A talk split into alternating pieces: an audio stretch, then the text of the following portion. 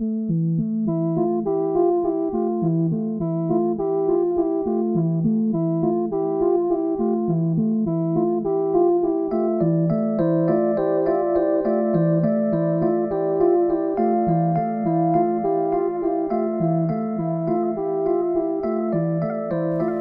pod people, back to another fabulous episode of cinemamore. I am your hostess, Lexi, and with me this time is. Justin, another host. But then Chuck's not with us this time. Oh, I was just gonna say I was Chuck.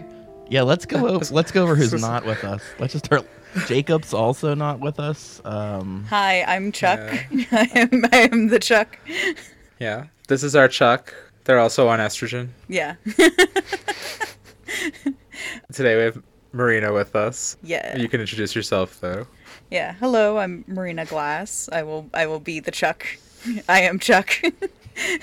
but I'm very excited about being asked to be on this episode because I really like this movie. We are starting a new month, and even though I ended the last month, I get to start the new month.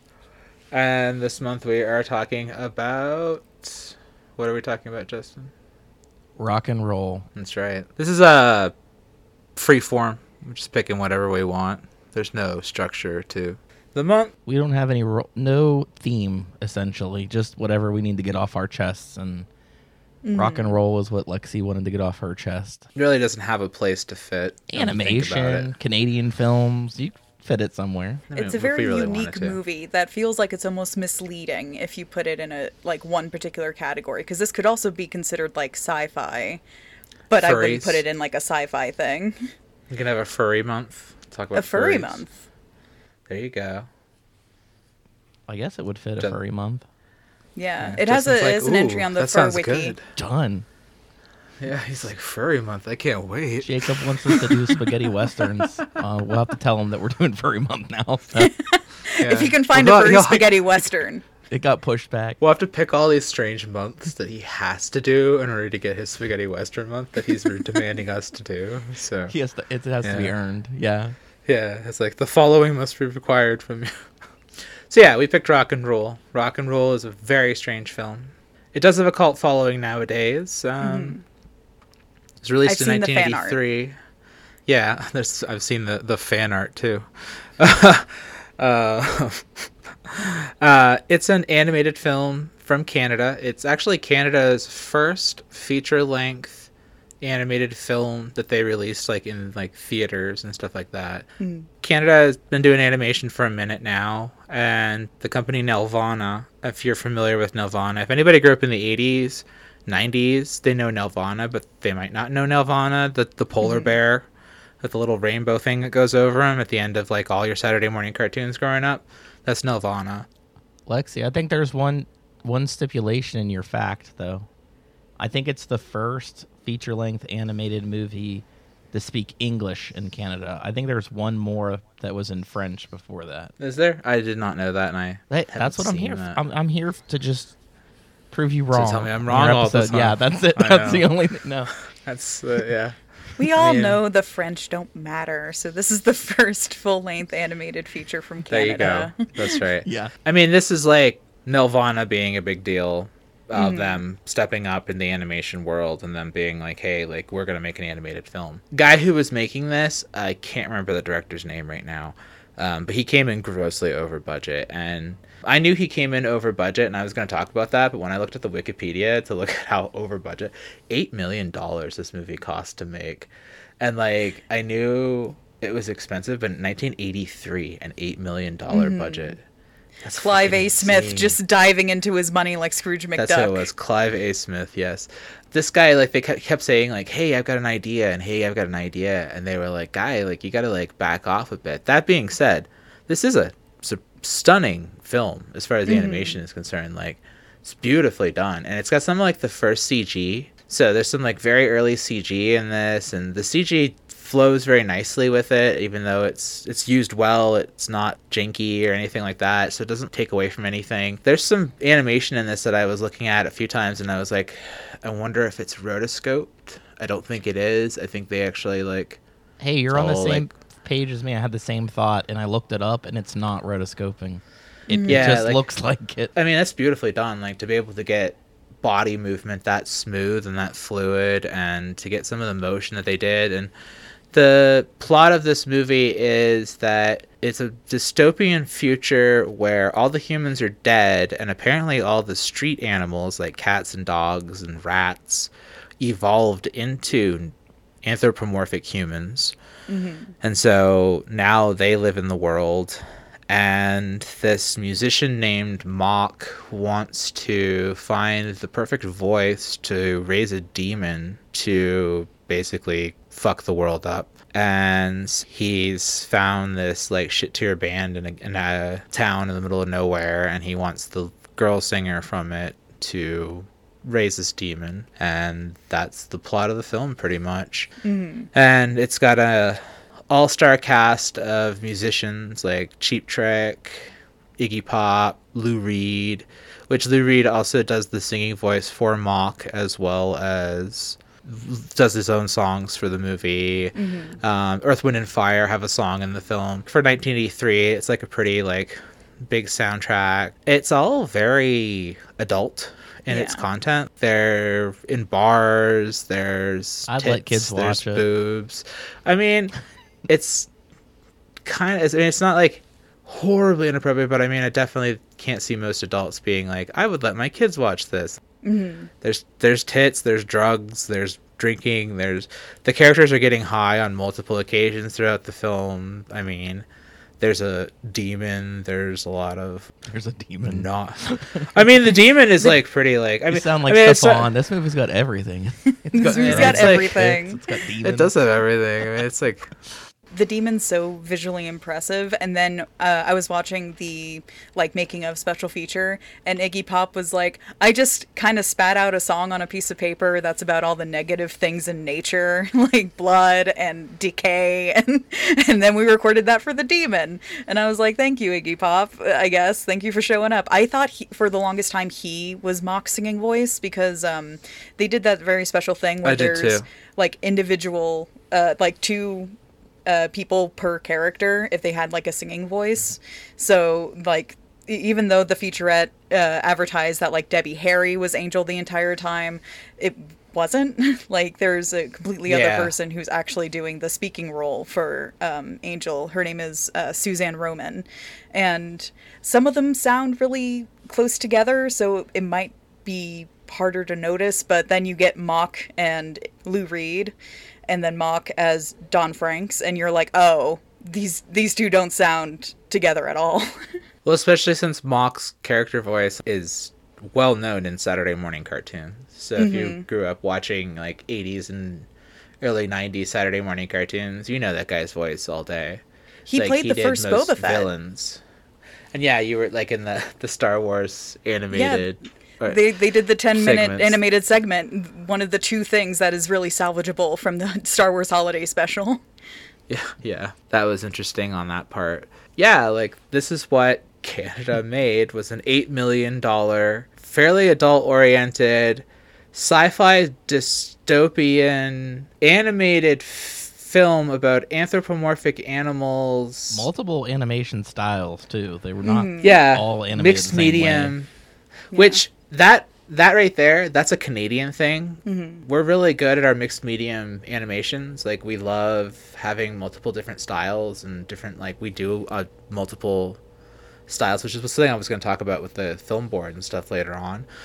But Mm-hmm. um, to see all those different styles coming up in the film, whatever, I was like, that's very Canadian to have such a different mixed medium animation styles in your film. It's just like there's a lot of touches in this that are very Canadian. The voice actors too. Um, they're also well-known Canadian television voice actors as well. Like I believe it because I Canadian saw those names and I was like, I don't know who these people are at all. Right. Just so the it's musicians. just like more I knew that. all the musicians, but I didn't know any of the Right. actors.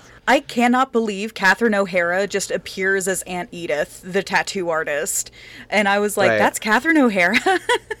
she's Canadian, yeah. so she's in like a lot of things, but you know, it, it was just one of those things where like maybe she was just more not as known at the time, but now she's like this huge star from Schitt's Creek and a bunch of other stuff. But she plays the tattooing aunt that they go like slum it with for a minute. Yeah, I didn't recognize the voice. I saw her name in the credits and I was like, oh hmm. shit. So it was like the Yeah. only other person I recognized. Mm-hmm. But like you got to look at what Disney was doing at the time and what other sort of animated films, even like adult animated films from the time period and stuff and looked sort of in that realm and asked yourself like I'm Nelvana, I'm now established in the children's animation market and I'm looking to compete in the family film market and I'm going to make a really expensive animated film that's essentially going to compete with Disney because at that mm-hmm. time who else would you be competing with, right? Disney was Yeah. also doing really bad in the 80s. Like that, they almost Right. died. Their animation department almost I died mean, out.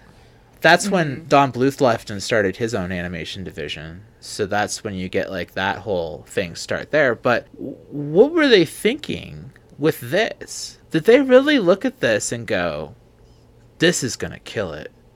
they probably And I- did. Because like I, I, I mean like I mean like y- you couldn't possibly have gone. This is marketable. they were on cocaine, and they're like, kids are gonna love this movie. Maybe possibly cocaine but it's also writing the script and like actually like writing out the story. It is basically crossing the bridge while you're building it and we're like we're kind of lucky that the story is somewhat as cohesive as it ended up being which is why i think we have like strange story turns and going back and forth between mm-hmm. just two major metropolitan areas in the movie and this whole apocalyptic world whereas like they were like oh, okay we're just gonna add this to the script My first time ever seeing this movie was on USA Up All Night at three in the morning. Mm-hmm. And I would falling asleep on the couch, and this shit would come on, and I'd be like, "Whoa, what the What fuck is is, this?" Yeah. And I'm desperately trying to stay awake and watch this thing, and I would like pass out like halfway into it every time, and like be waking up and think it was a fever dream, and then like it would come on again, like. And I would try to every like couple of like years watch this thing on USA Up All Night, and it was the only time I'd ever see it. And hmm. then it finally got released on DVD in what 2005 is when they finally dropped it. yeah And that was the first time I knew it was real. like, I was like, oh shit! Like it wasn't a even- joke Yeah, and that was like when I finally got to like sit down and actually like watch it and actually like take it in and what have you.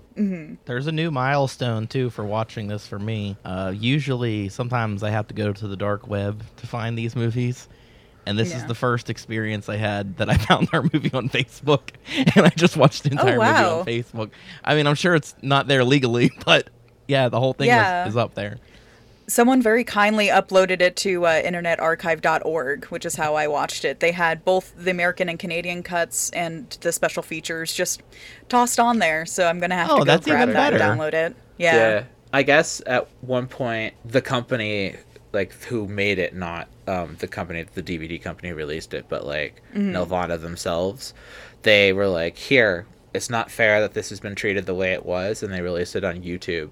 Yeah. and they had it on there like free for everybody to be able to watch for like a few years but it recently got taken down and has now been like it's still up there but i guess it's privated for yeah, some reason that was what I. That's the talk on Tumblr in the in the fan tags is that um, it was privated because I think there's talks of releasing it um, on Amazon or on Amazon Prime to Yeah. some degree. It also there's been discussion of that Yeah, it also says that it's on Roku, but I actively searched for it on my w- Roku and couldn't find it. It didn't pop up at all. It was like, "What are you talking about, Rock and Rule?" So uh, I don't know. We might see it pop up on Prime behind a paywall because they like doing that. and yeah this movie does have a huge cult following like Mm-hmm. it's because it's a good movie like that's the sad part about all of this is that it's a little strange Yeah, it's a little out there, but it's uh it's really good. And if you're able to, you know, get into it, it's a, it's a solid film. I'm a huge fan of heavy metal, the the comics, not the not the music or I mean I am the music too, but like the not I'm a, the, the magazine. Yeah. And so this for me was like something right out of Heavy Metal magazine. And I'm just like, shit. Like how did I miss this growing up? Like how was this not on my like radar? This should have been one of my all-time favorite films as a kid growing up. Like no Yeah. question, you know? Cuz like it's so just like straight out of heavy metal like all Yeah. day and that's all I can think of like when I watch it I'm like the music Mm-hmm. the whatever it feels like it was made by heavy metal like really it does feel like a segment from too, the yeah. movie, like extended. Yeah, like it feels like an extended story from it that would have been released after they made the heavy metal movie. Like this feels like one of their other films they would have made. You know what I mean? And it definitely has that feeling of something that would have been done by like which we talked about. What is it, Ralph Ralph Bakshi or Yeah, whatever? It has that feeling, but like it also feels like something like Wizards or like the old um you know the the 70s Lord of the Rings and that kind Yeah. of stuff like it definitely feels more like a person who's into that kind of shit like the feel uh was it Nine Lives of um Fritz the Cat that kind of stuff this feels like that kind of stuff Yeah. it's that kind of animation, but it's not supposed to be. And hmm. so when you're sitting here and you're watching it, you're going, "Yeah, it must be this kind of thing." And they're like, "No, no, no. This was for kids. This was for like families." And you're like, "Nah." This That's why they're all like, this goofy shit, right? level animal human hybrids for no reason. Even though also I'm not sure if you guys noticed, there are regular animals in this movie. So like the beginning spiel is talking about how like dogs, uh, like general animals on the street after this war destroyed everything, uh, evolved into like human animal hybrids, but there's still like a dog. Hey, and still- gerbils there's mentioned still and you see some around, pigeons. right? Yeah.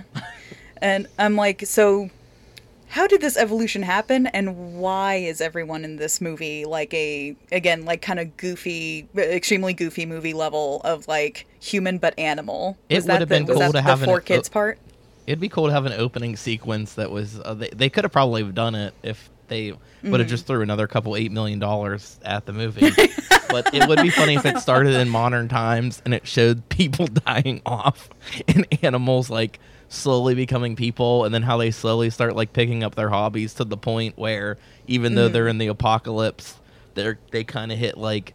70s rock and roll era of like the 70s rock and roll cool. was coming no matter what yeah so it's kind of like a cooler version of the uh, secret of NIMH lab flashback section where it's like oh Right. this is how we figured out how to play instruments This does have Don Bluth vibes for sure. it does The music's But- great too. The band Mm-hmm. that's just like a shitty band that can't can't get it together. the only person who isn't shitty in it is angel and she Yeah. fucking bounces Yeah, it's Debbie Harry and Cheap Trick essentially. Yeah.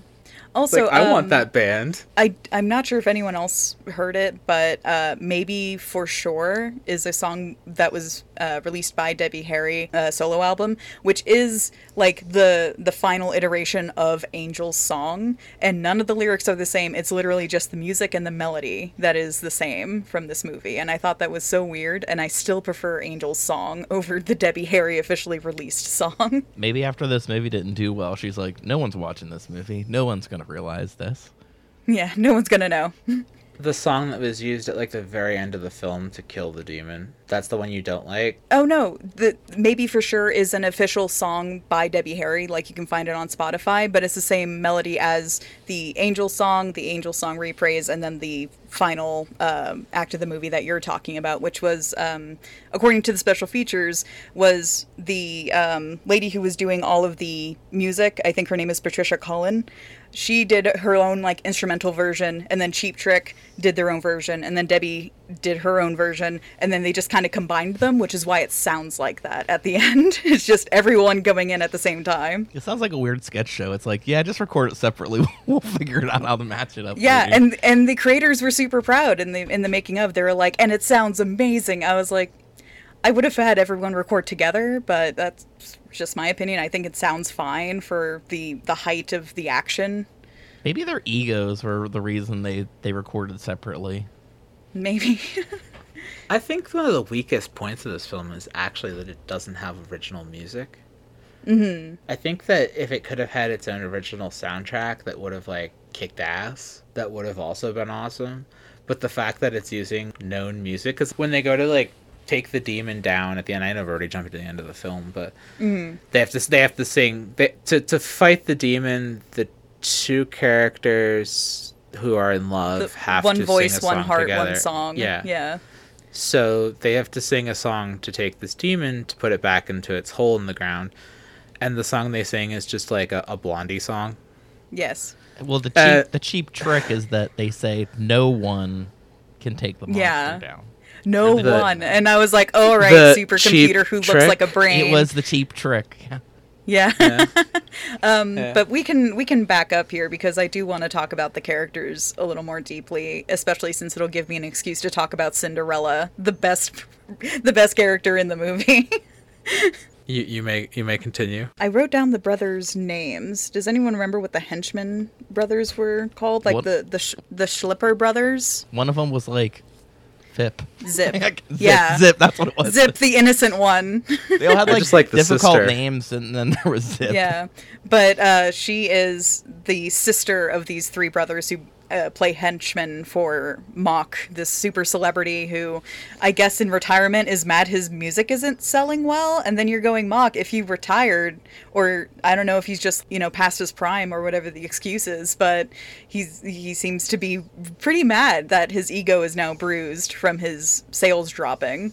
He's, he's Um, Mok I love that Swagger sister. too, right? That's his name. Mok Swagger, and then Mick Jagger was like, "You Yeah. can't, don't do this, don't do this to me." And so they they just call him Mok in the film. Um, He looks But- just like Mick Jagger. too, Yeah. so He I he does, unders- he does, Yeah, but he like also reminded me of um, kind of Michael Sheen from Tron Legacy with the with the with the white coiffed hair. I was like.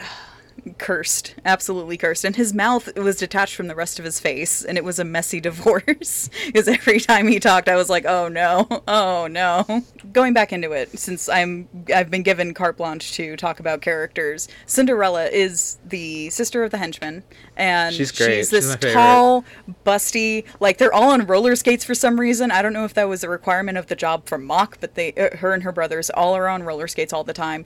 But she's not allowed to like go out and party, and that's all she does. So when she meets up with Angel, the the lead, after she's kidnapped by Mok, and they go to, is it Uke Nork or Nuke York? I think it's Nuke York. like they're making a nuclear reference. Yeah. Yeah, yeah, yeah. Essentially, Cindy's like, "Do you want to go out? Do you want a party, girl?" And I love it that Angel's like, "Yeah, I party super hard.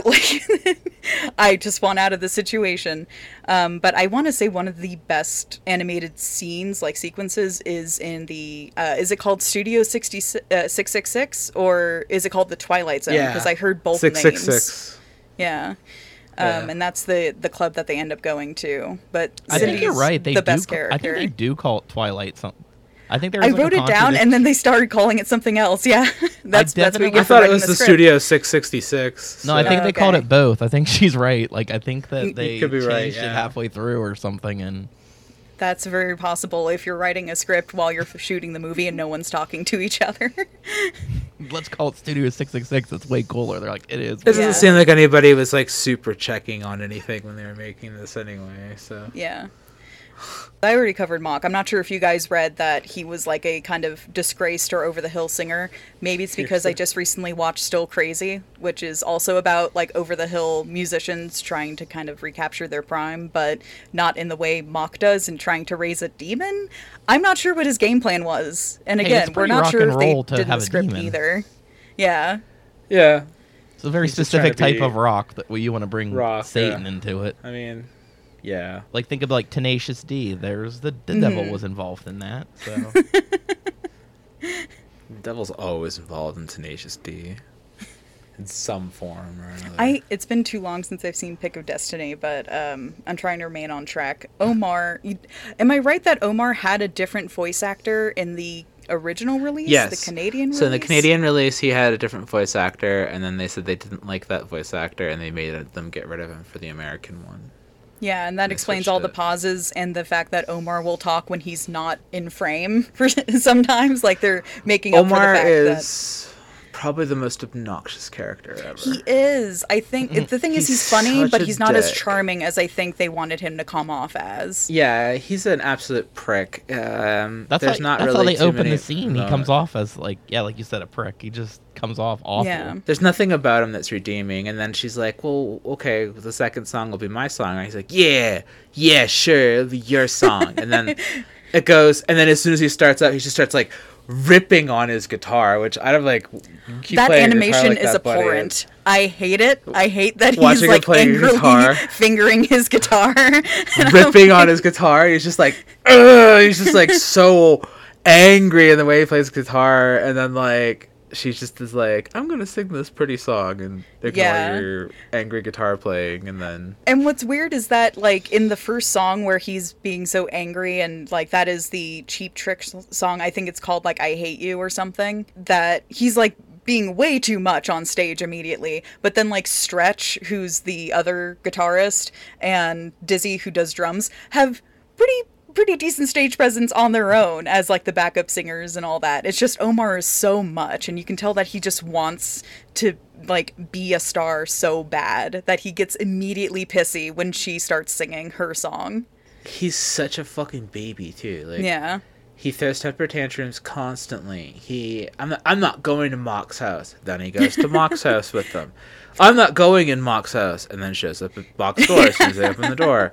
Then he goes in Mok's house and like talks over everybody and like makes the situation worse. And it's like you know he's gonna do all these things before you even get mm-hmm. into it He's the because of how he reluctant is and how he behaves. Yeah. How reluctant can you be? He, there's reluctant hero, and then there's the I'm an asshole who ends up inadvertently Secondary like has to- antagonist. He's like he has really is to like a save the day. The real protagonist is Angel and Kinda Yeah. Cinderella and Kinda Zip. Because, like, if he was a better person to his girlfriend, and he was a better person to his bandmates, and he Yeah. paid attention to things, he's, he's like, yeah, Mok is bad. Yeah, Mok is bad. Like, everybody is aware of Mok is bad. He's, he's aware that it's a bad that he's situation. But he's he's kind of a dick before Mok does anything to any of them. Right. Mok's not the issue there. You're the issue. You were always Yeah. the issue. And then you. They all went because you were being a cocksucker. If you weren't such a cocksucker, they wouldn't have gone and all this wouldn't have happened. So Mm-hmm. it doesn't matter. It's because you were a cocksucker and then you convinced everybody to go. It would have potentially gone poor for everybody anyway, but at least then it would have gone violent and he would have looked bad and it, you know, Yeah. whatever. You guys all went willingly because you, Omar was an asshole. Yeah. And so it's just like I really hate characters like that in films where I'm supposed to watch that level of Mm-hmm. obnoxious, terrible behavior and go, "Well, he redeems himself." No. yeah. People who act like that, even if they at the end of the film do what they're supposed to do, I just can't get down with that level of behavior like leading up to it. And it's really hard to watch people who act like that for the majority of the film and then go, "Oh, well then but they but they turned it around at the end." It's like, "Yeah, well they had no choice." Really. Yeah. Like, the- when- what when what is there's he gonna do? Well, I'm not gonna defeat the demon. Right. It Should have been like an Um, accidental sacrifice. Like it wasn't Yeah. his choice to die, but his his death would like made the demon go away. And then you got the end of the movie where Angel was the star and Omar wasn't here anymore. Going back to Omar himself, it does like because we're you know bringing up again that you know they were writing the script kind of like on the fly. They started with a base idea and just kept going from there. It feels like he was written with the assumption you were already on his side, like you already liked Omar at the like that was the assumption Yeah. going into the movie. Like the only thing I he did that I thought was actually funny when they got into Mok's house was when he kept walking up to the different henchmen, being like, "Mok, buddy, hey, nice to meet you, Mok," and they'd be like, "What are you talking about?" I'm gonna ask a question and make a comment with it at the same time and just kind Yeah. of see. I feel like that's a very male writing thing to do to make characters like that. Well, especially if he's a self-insert for someone who's writing him. because I, I just feel like it, do you really think people act like that? And i can't imagine a woman making a character like that unless they're doing it derogatorily. And i know that Yeah. that sounds sexist to making this kind of a statement but it's like men writing characters like is that, is that a thing? Like is that what they like picture themselves? Like is that good is that uh, do is that good behavior It's very it's a it's a very that, specific like- style of writing that I can only I just- liken to uh i can't imagine like looking at that and going god i want to be like that yeah. I want to make a character like that and look at that as like a character that's redeeming and has a, re- a good redemption arc. Like there's a way to have those traits and behaviors that Omar was ex- exhibiting where there's selfishness and there's a desire to be a star and that mm-hmm. can sometimes overshadow your relationship and your friends and you know you can sometimes overlook the small things in life because you're so busy trying to get to the top that you overlook what you have in front of you and those kinds of discussions. Like there's plenty of ways to go about that. Yeah. and do it in a way where both those characters are redeeming. I don't know if you saw cyberpunk edge runner that show is beautifully done. That show has a mm-hmm. wonderful job of like building characters and redemption arcs. One of the most beautiful romance like stories I've ever seen done in a show. That's how you execute stuff like that. I don't understand like a lot of times like stuff like this. It's just I really hate following main characters who behave this way. Angel, Yeah. however, was a beautiful side character, and she's treated so terribly in this film. Like she's extra abused. Like it's like almost like extra abusive to her. Like she's Yeah, if this eh. was written better, like like we said, Angel would have been the protagonist. She would have been the the lead, and I feel like it's almost wasted in the fact that her character is so strong immediately in the complete opposite direction of Omar where again Omar is written as like oh he's sassy. He he has a bunch of one-liners. He's a jerk but you like him. But like on the other side of that we have Angel who's like stands her ground right away. Doesn't doesn't Right. get pushed around by her boyfriend. Doesn't get pushed around by this celebrity who just demands that she sings for him. Like you know she essentially gets kidnapped but is still like as in control in the, of her situation as she can be and she tries to escape she even throws Mok's weird vase that has Mok's face on it out the window Yeah. when they hit Yeah. new york Mok face face. she's interesting in that she's drawn Mm-hmm. like a weak female character. Do you know what Yeah. I mean? Like the way that she's done, she's very sexualized and very timid and Mm-hmm. effeminate in the way that she's done. But then her actions and the way that she stands for herself throughout the film, you're she's very strong. She's a very strong Yeah. character. And she doesn't really put up with anything. And right up until the point that Mok's like, I've had enough of this shit. And then he just puts a thing on her head and is like, I'm driving you. I'm not even yeah i'm making you you, anymore. sing now yeah. He's like, I don't care. I, I need your voice. I don't need you. I don't fucking need any of this shit anymore. And he just locks her down and puts Mm-hmm. a fucking thing on her head. And he's like, here. And then he just starts like driving her because he can't put up with how like she won't. She Yeah. won't submit. I she will not submit to him. That's another male I like his- fantasy there for you. Yeah, Yeah. I like his line after he has what feels like an off-screen shit fit. After she's finally like, "I'm not doing this for you. You can fuck clean off. I'm not singing for you." And you just hear a bunch of bangs and crashes, and he just goes, "She can sing or she can scream, but she still pissed me off." And he's like quaffing his fucked up hair. yeah. like that's essentially like the end of Mok even asking if she's going to do it. Like even even giving her the option. I feel like Mok was based off of like Tim Curry in some way. I've I've seen a lot of people say like Tim Curry if he was playing um, the Claw from Inspector Gadget almost in, in tone, and I can see it, but at the same time, there's something so like schmaltzy about him. Like that's where the Mick Jagger like aged uh, rock star comes in. It's like if Tim Curry was doing Dr. Frank-N-Furter, but also Mick Jagger. Yeah. as much as Mick Jagger didn't want it to, to happen, it happened. Right. and then we have just uh, of the of the main band to round it out we just have stretch who is the stupid comedic relief the goofy if you will of, of the group. Yeah. and then um, dizzy who is the best of the, of the group i feel and is the most responsible and is the most reasonable in his actions. And he is The the, one that tries to convince omar to even bother saving angel at the end of the day. He is He's he the is only one who's not convinced them. garbage. And had somewhere for them to crash when they got into New York with uh, Aunt Edith, aka Catherine O'Hara. And um, I, Which I, I think he's a very solid character. And again, if it was written better, yeah, if it was written any better, he would have had like a more solid. Because like, follow why does he have all this connection? Why does he have such a background? Why is he the only one who's like aware enough not to take the drugs and aware Yeah. enough to like not fuck around? the orb of drugs? Yeah, those were great. The Edison balls. I like the Edison orb. I, I want an Edison orb. I want to try one of those. Those look fun. Oh, man, epilepsy warning in this movie though. There is no getting through it or Yeah. around it. Yeah. I was actually going to say that when we went into this episode. Hard epilepsy warning because this isn't just epilepsy. This is like 1980s epilepsy. epilepsy with the like red and blue flashing, like the mm-hmm. hard, like the the the pre Pokemon like kids Yeah. with the seizures kind of. Yeah. Especially like, in the damn. club It's not a scene kid. where it's, like, not oh. a kid's show unless you're giving them seizures. Right. Yeah. Canada and Japan, we're over here like just trying to give our kids seizures. only the strong survive. That's right.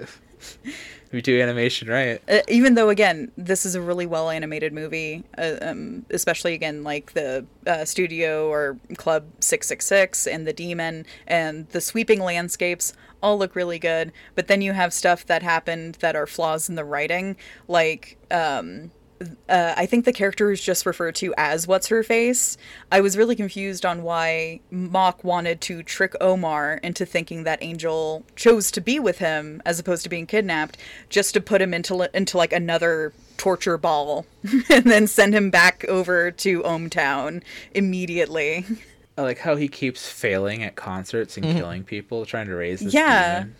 And he goes like it again. Two, the only two major metropolitan areas in the apocalypse apparently are the New York equivalent and the hometown, the hometown equivalent, where Mok goes, "Oh no! For some reason, New York won't power my demon. I have to go back to this other place we just were." And again, that's a flaw in the script. It, everything looks cool. Again, sweeping landscapes. His blimp thing looks cool, but I'm just like, boy, Isn't it because like this the was a nuclear more- power plant though? So like because yeah, Ohm, it's Ohmtown is like supposed to be. It looks like a city, like you said, but Mm-hmm. it's supposed to be like a small city. So I'm imagining Yeah. it's like it's like Cleveland or something like Yeah. that. it just happens to be by a nuclear power plant, so they're like, there, we'll just we'll just use Mm-hmm. we'll that. just do it there.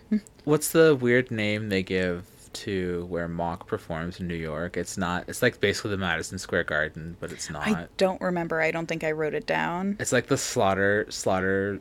Yeah. like. I did Slaughter enjoy Square the Garden. yeah. I don't yeah, remember it's like a weird is. name. It was like a, a strange name like that, but it was like the poster for it was cool as fuck. Yeah, I I really liked the like on the street interview thing and like the updated report of like Mok fucking up and then the whole thing blowing up with people trying to sell like I survived a Mok concert shirts. And, and stuff like that. There were a lot of really good like little visual gags like that throughout the film Yeah, that, that was I great. thought was really worth it. The, the people selling the I Survived Mok's concert shirts. That was Yeah. hysterical. Once again, this is not a kids movie.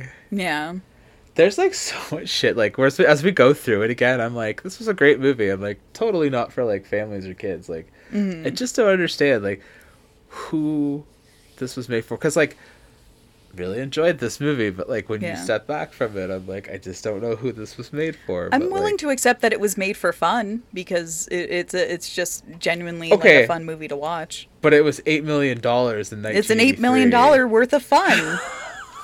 you don't On- think this was eight million on- dollars worth of fun? Eight million on the Canadian I mean, if I had government. eight million dollars, I'd have a lot of fun.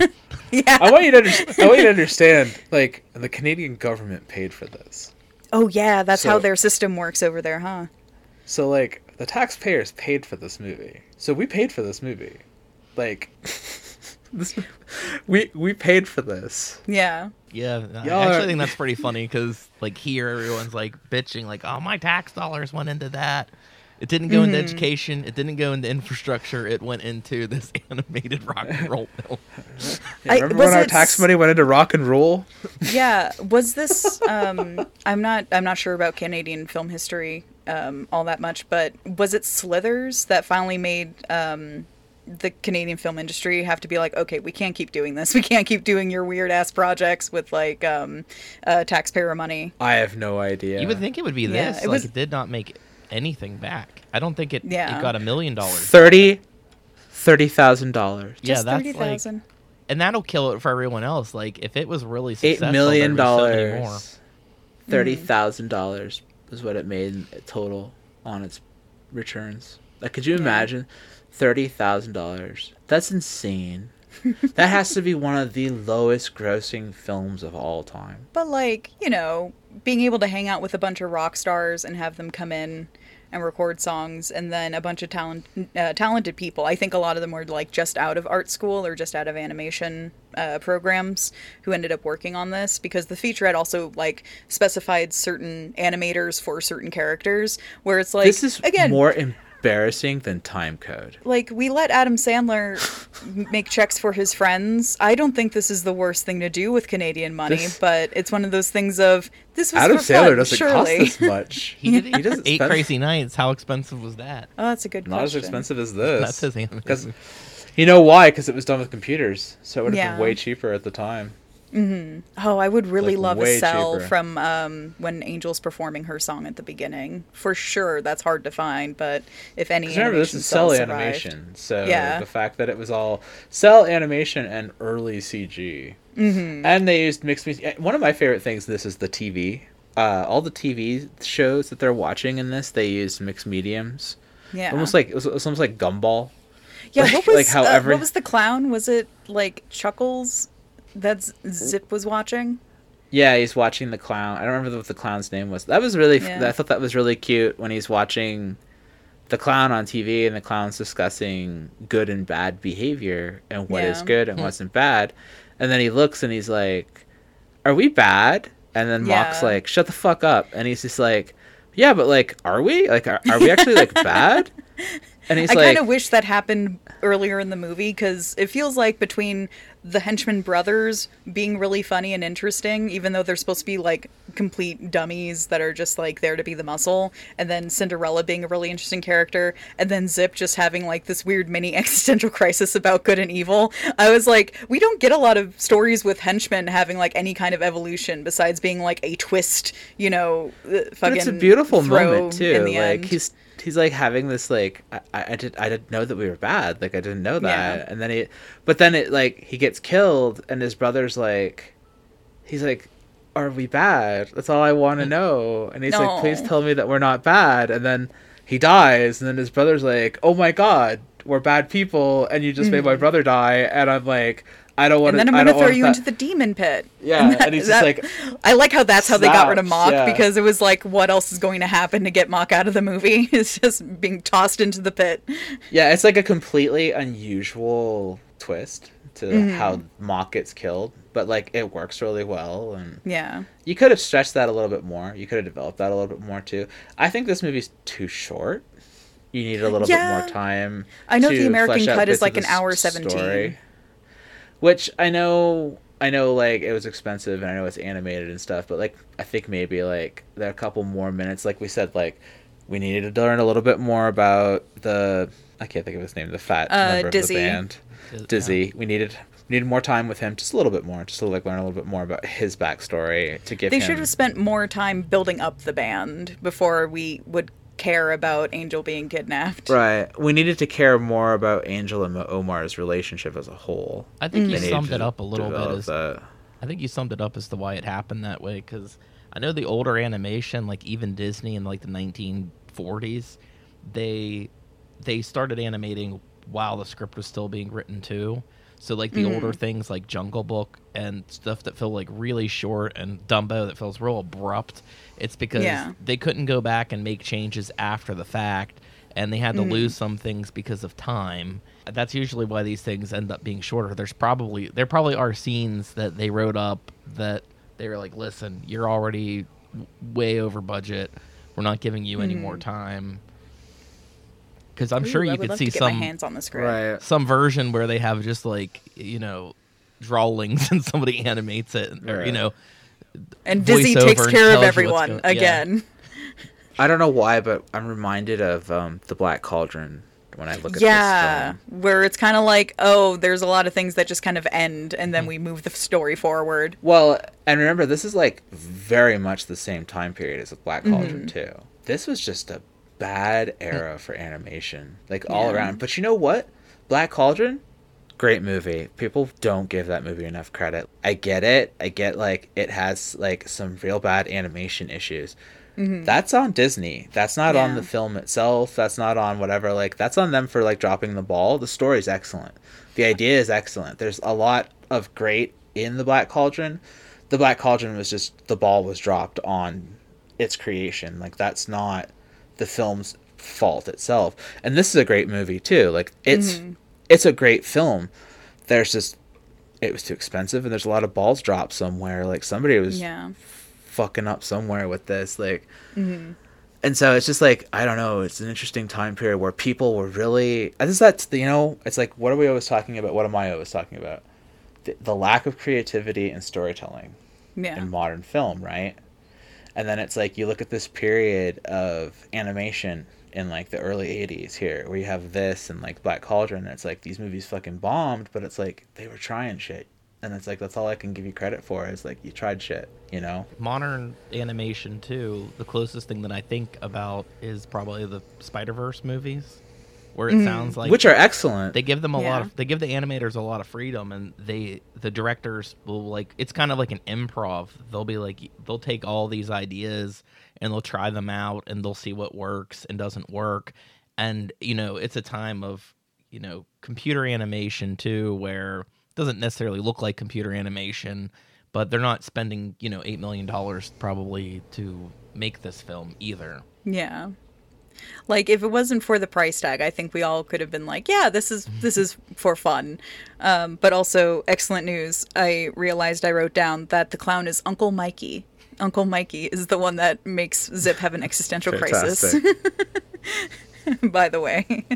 do you think that this the price was came down to the musicians i Oh, animation probably. animation is i think top notch like i think the animation's very good but i also feel like that wouldn't have ballooned the budget as much as probably Mm-hmm. paying all these people to be in it Well, and then you open up the movie advertising your uh, musicians first, and then on the behind the scene feature, they talked about how all of the music was recorded before animation even started. So they would have, you know, Debbie Harry and Lou Reed and Iggy's performances to inform the characters.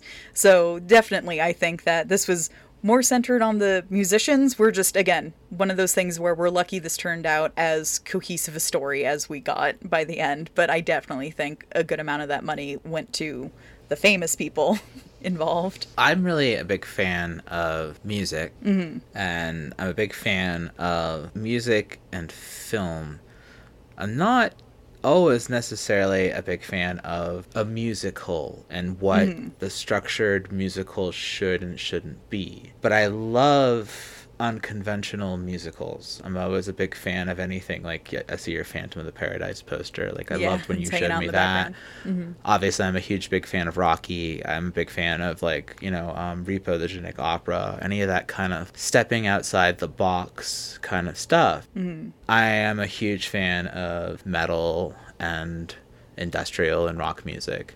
And so anytime people take rock music and like 80s like hair metal kind of music especially and that kind of stuff and do things like this and take like cyberpunk and like dystopian future shit and incorporate it with like rock music kind of stuff like i'm so mm-hmm. here for it. I'm always like excited for it. And so like this movie is like exactly what i'm kind of always looking for Mm-hmm. which is just like an infusion of like dystopian cyberpunky future shit with like musical numbers and like rock. Yeah you did trick Yeah. me by this was a musical. Yeah. yeah it totally is. Like I don't think anyone would ever pursue it, but I could see this movie being like taken by someone who cares about the history and the subject matter and the animation involved and like plussing it up and updating it and then like cleaning up the plot a little bit and kind of making a remake that would actually like really shake it up, like really um make bank back some of that original investment of what was it, 8 million dollars? robert rodriguez Hey, live action we're remake in the we're in the Yeah. era of uh, legacy sequels so you don't even have to remake Yeah. it you can just be like it's a sequel to rock and roll and maybe they'll get their money back right Oh, 40 years yeah, later. I can see that. And then Mok I'm is so- like ruler of hell, and then you're Mm-hmm. just like, I, I believe you because I'm I'm not gonna pay Amazon or go on Internet Archive Right. and watch the original. Well, usually when the legacy sequel's coming out too, the original is easy to find because they want people Mm. Yeah. to get into it. Right. But also, can we get this live action remake with Robert Rodriguez directing? I'm so well, here live this. action is an is an option, but I'm like, Okay, you know, but there's a Robert huge gap in Rodriguez. the world for There's a difference. Like, hello, have you seen the Alita? Like that was excellent. Have That you was, seen like, so well? the Spy Kids movies? That's right. Those oh were well, if we're talking about the Spy Kids I guy who made the hello. thumb monsters. That's right. Um, but I was I- I'm more thinking along the lines of like you know because the animation is like again like especially with the demon and a bunch of other sequences is so like interesting and good. I'm like why don't we encourage people to do that more with modern technology in 2D animation because this was such like a big thing while making this movie plussing it up i think would also be a, a fun time to actually be like hey remember when animation isn't just for little babies and can actually be interesting and artistic and like a, a creative endeavor Well, but I think I think too. Not that everything you're saying is wrong or whatever. But Yeah. Everything she's saying is wrong. No, I'm just kidding. Ever- I was- I'm on absolutely board with everything. everything. No. I talk about it on the show all the time, and I Mm-hmm. go back to it all the time, and I'm always bringing up stuff about it all the time. And people kind of just kind of I wouldn't say you glaze over it. I, I, I would like you're not ignoring me. It's just like a lack of knowledge on it and whatever. And that's mm-hmm. that Canada are leaders in animation. Yeah. And I talk about it all the time. We are some of the best animators in the world. Japan's pretty fucking sick, don't get me mm-hmm. wrong. Canada have always been like top tier in animation. And we've been doing it for years. Mm. And I've said for years as well, we are leaders in CG. Leaders in CG. Like top tier fucking computer animators. Like we've always been doing it. We did the first computer animated TV show, like that was us. Hey, my That's, my good uh, friend, uh, she she grew up in Japan, and she actually she did film school with me, but she works and does see like computer animation in Canada. I don't know the company, but it was Is it mainframe? I don't know, but you know Detective Pikachu. She worked on that. Yeah. and the animation was like. She only worked on one sequence, which was just like the Bulbasaur's walking, and it was just Oh. like how how much time had probably went into that. But I think it's funny because it's like based off of a Japanese property, which you know where she's from, and now she's working in Canada doing that animation. Well, uh, like okay, um, for years I don't know if it's still like that, but I know basically like anything from the '80s and '90s, pretty much right up through like most of the 2000s, all dubs for most anime were done in Canada. Mm-hmm. Pretty much all your second tier voice actors for animation are all from Canada. We've been supplying like our voice actor, like voice actors for animation for years. Like we've been Yeah. doing most of our Saturday morning cartoons. That's us. Like all the all the Nelvana stuff that you grew up with growing up, that's us. Like we've been doing Saturday morning cartoons for like the better part of most of your lives. I've been growing up on Canadian animation my whole life from like a study standpoint. Like I am obsessed with Canadian anim- animation because it's a big part of my heritage and I mm-hmm. love it. We do like I keep talking about like the mixed mediums and stuff. We have like a lot of the film board stuff where we show you just absolutely bizarre, like strange, like mixed medium animation stuff, and we have a lot of embracing of that. And I used to go to film festivals and watch the Canadian like animation film festival stuff all the time and all that kind of stuff and i'm not just like just rambling at this point it's like such a huge part of us and i'm, I'm like i don't understand like how there's such a lack of acknowledgement in our contributions to the animation world i think is what it is You have And a huge film is- contribution to the film industry in general. That most most of everything is shot in Canada. Yeah. If Right. it takes place in Baltimore, it takes place in Canada. Yeah, because there's a there's a tax credit in you know Canada, and it's cheaper to shoot there. And actually, a lot of things do work better there. Canada for America, it works. But well, not all the time, but canada makes some of the the best animation and horror movies hands down yeah. Um, I was waiting for a lull to actually ask you if Angela Anaconda is Canadian, because that's what the Uncle Mikey stuff reminded me of.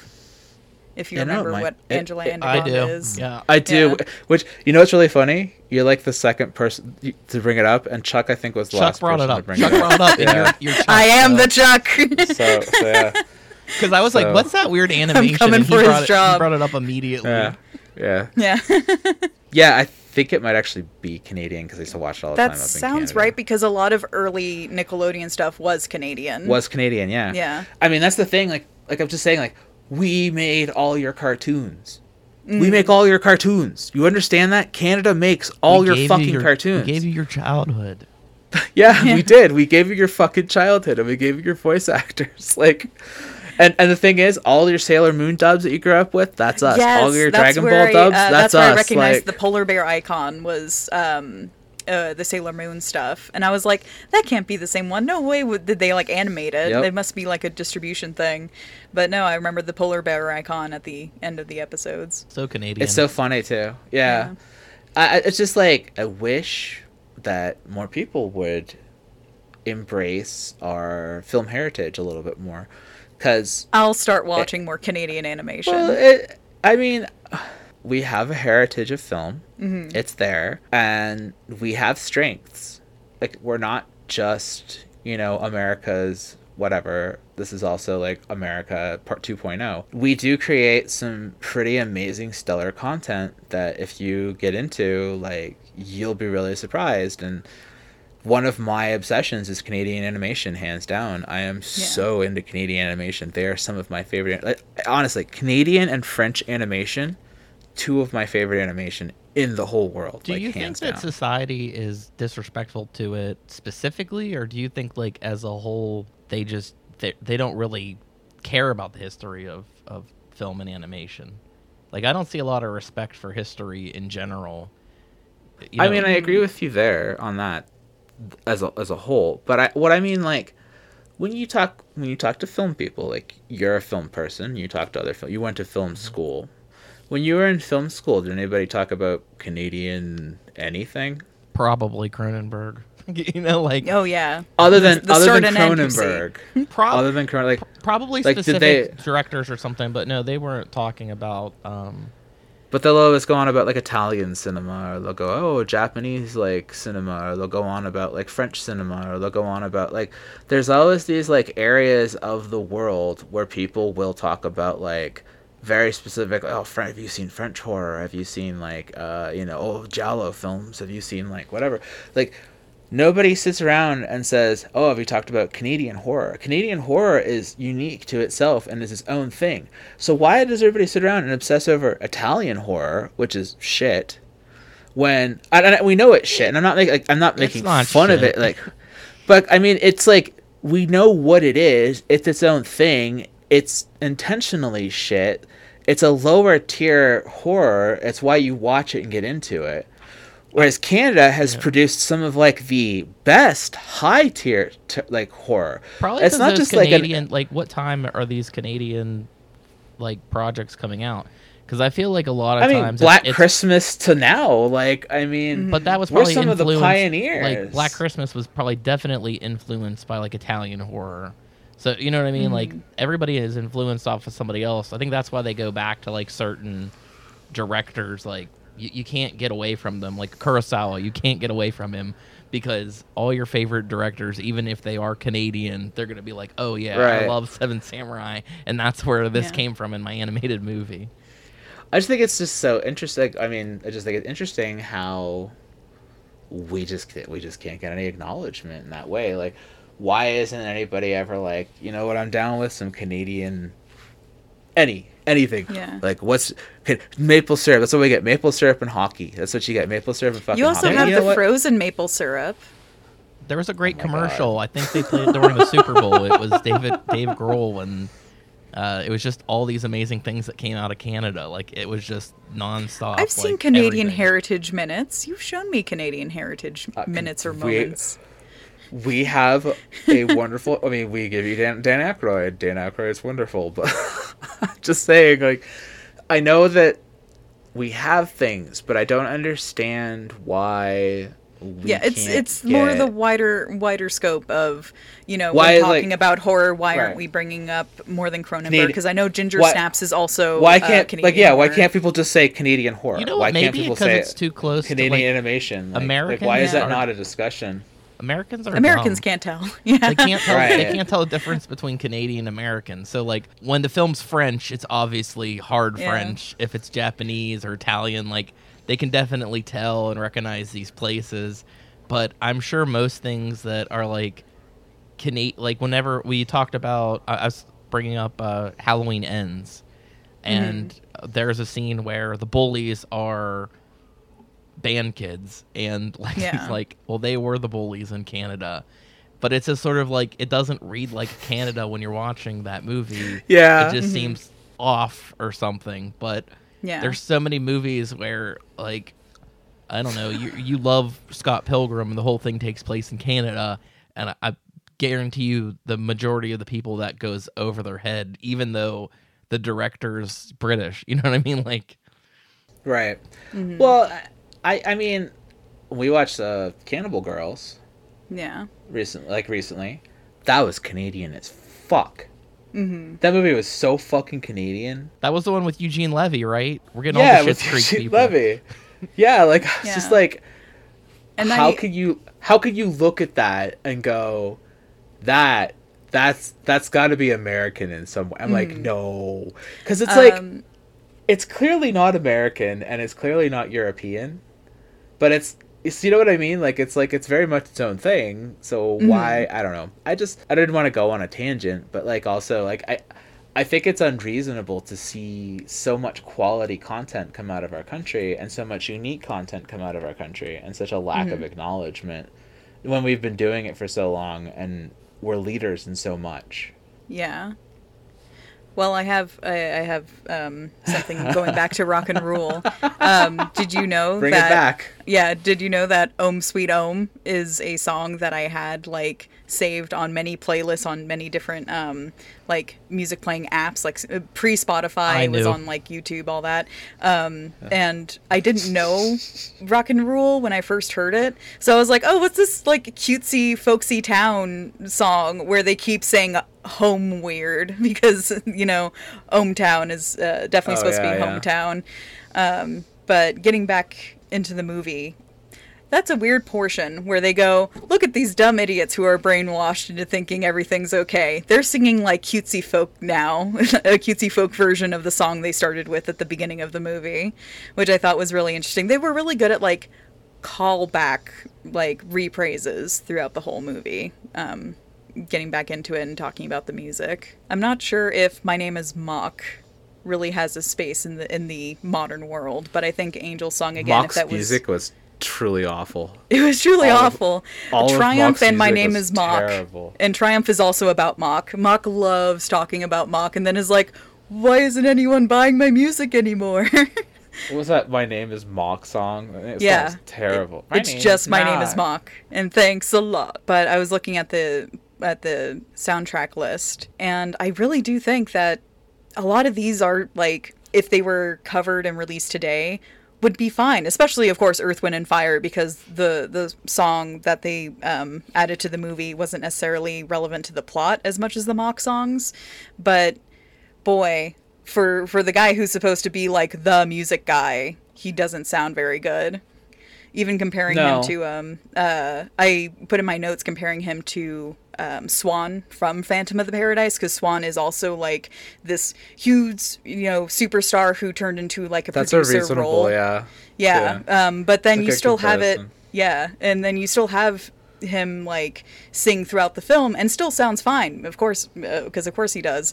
But boy, something about Mok, I'm like, this is definitely a personality, celebrity over any kind of actual musical talent. Maybe, maybe it's just because we didn't go through World War III yet, so I can't appreciate his actual message. Justin, have you seen Phantom of the Paradise? No, but I'm interested in it. We'll have to cover Yeah. that one. Uh, invite me back on because you know I'm always willing to talk Oh, yeah. about Phantom of the Paradise. Um, it does have Paul Williams is the is the guy who plays um, Swan, who's like the main baddie. Because it's kind of a retelling of the story of Faust and Phantom of the Opera and a, a bunch of other literary references. But Paul Williams, we all know from like Rainbow Connection and all the other um, stuff he's written. I think he also ended up working with Daft Punk because they're fans of Phantom of the Paradise. So it's, Yeah. it, it's kind of worth it if you're into it. And that movie, I think, was an American release, but did o- uh, well only in France and Canada upon release. Those are the only two places that liked it. I never heard of that movie until I met her. I'm looking at the posters. I recognize Wizard of Oz. I think, Yeah. or it's a sequel to The Wiz because it just specifically says The Wiz of. no, it's The Wizard of Oz. Oh, oh, uh, my poster Yeah, posters. yeah, Yeah. your Posters, posters yeah, in the background. That I thought you meant our that you were searching can't Phantom of the Paradise. Yeah. yeah, my giant The Magnus Archives pillow. Um, I need to have everything I like around me or I'll forget about it.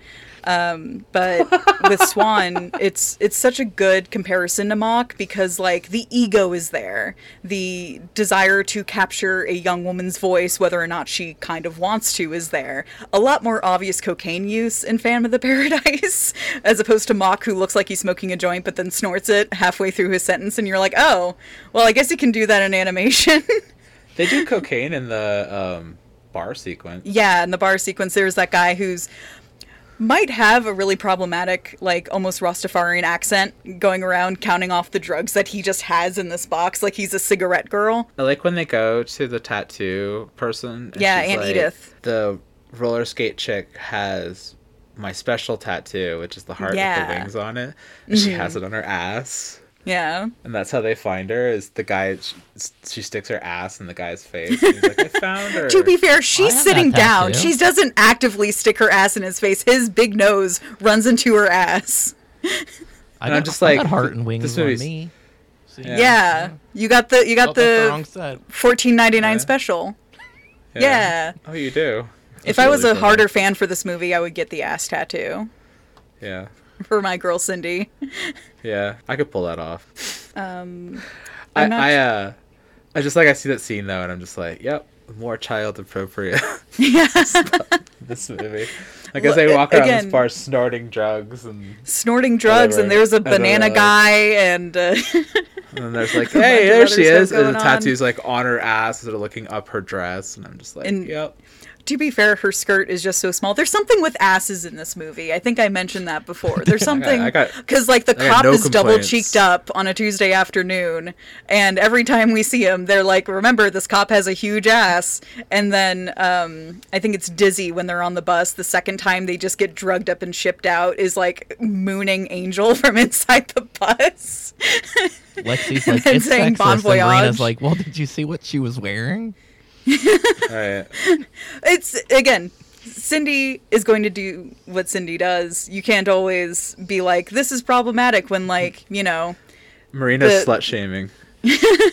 well Marina's no like, being i'm a also little bitch about it.